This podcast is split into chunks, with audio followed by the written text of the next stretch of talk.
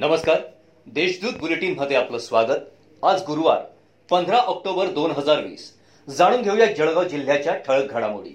Corona साथरोग प्रसार प्रादुर्भाव प्रतिबंधात्मक उपाययोजनेची अंमलबजावणी करण्यात येत असली तरी या काळात कर्जदारांकडे कर्ज वसुलीसाठी बँकांचे प्रतिनिधी अथवा पथके पाठवण्यावर पूर्णपणे प्रतिबंध घालण्यात आलेले आहेत.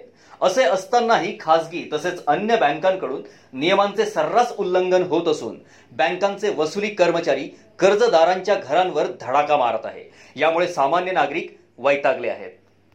भाजीपाला घेण्यासाठी मोटारसायकलवरून ट्रिपल सीट जात असलेल्या दुचाकीला मागून येणाऱ्या मालवाहू टेम्पोने जोरदार धडक दिल्याने दुचाकीवरील दाम्पत्य जागीच ठार झाले. तर तिसऱ्या व्यक्तीचाही उपचारादरम्यान मृत्यू झाल्याची घटना कृषी उत्पन्न बाजार समितीजवळ बुधवारी पहाटे घडली आहे श्यामलाल केवट नेवस्वा केवट तर दीपक साधुलाल केवट असे तिसऱ्या मृत व्यक्तीचे नाव आहे.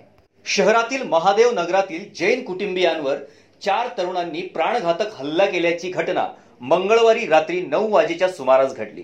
या प्रकरणी तालुका पोलीस ठाण्यात गुन्हा दाखल करण्यात आला असून पोलिसांनी चारही संशयित आरोपींना अटक केली आहे.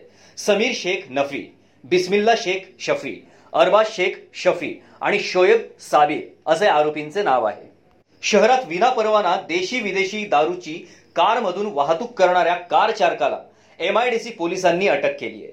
त्याच्या ताब्यातील मुद्देमाल व कार हस्तगत करण्यात आली असून एमआयडीसी पोलीस ठाण्यात गुन्हा दाखल करण्यात आला आहे.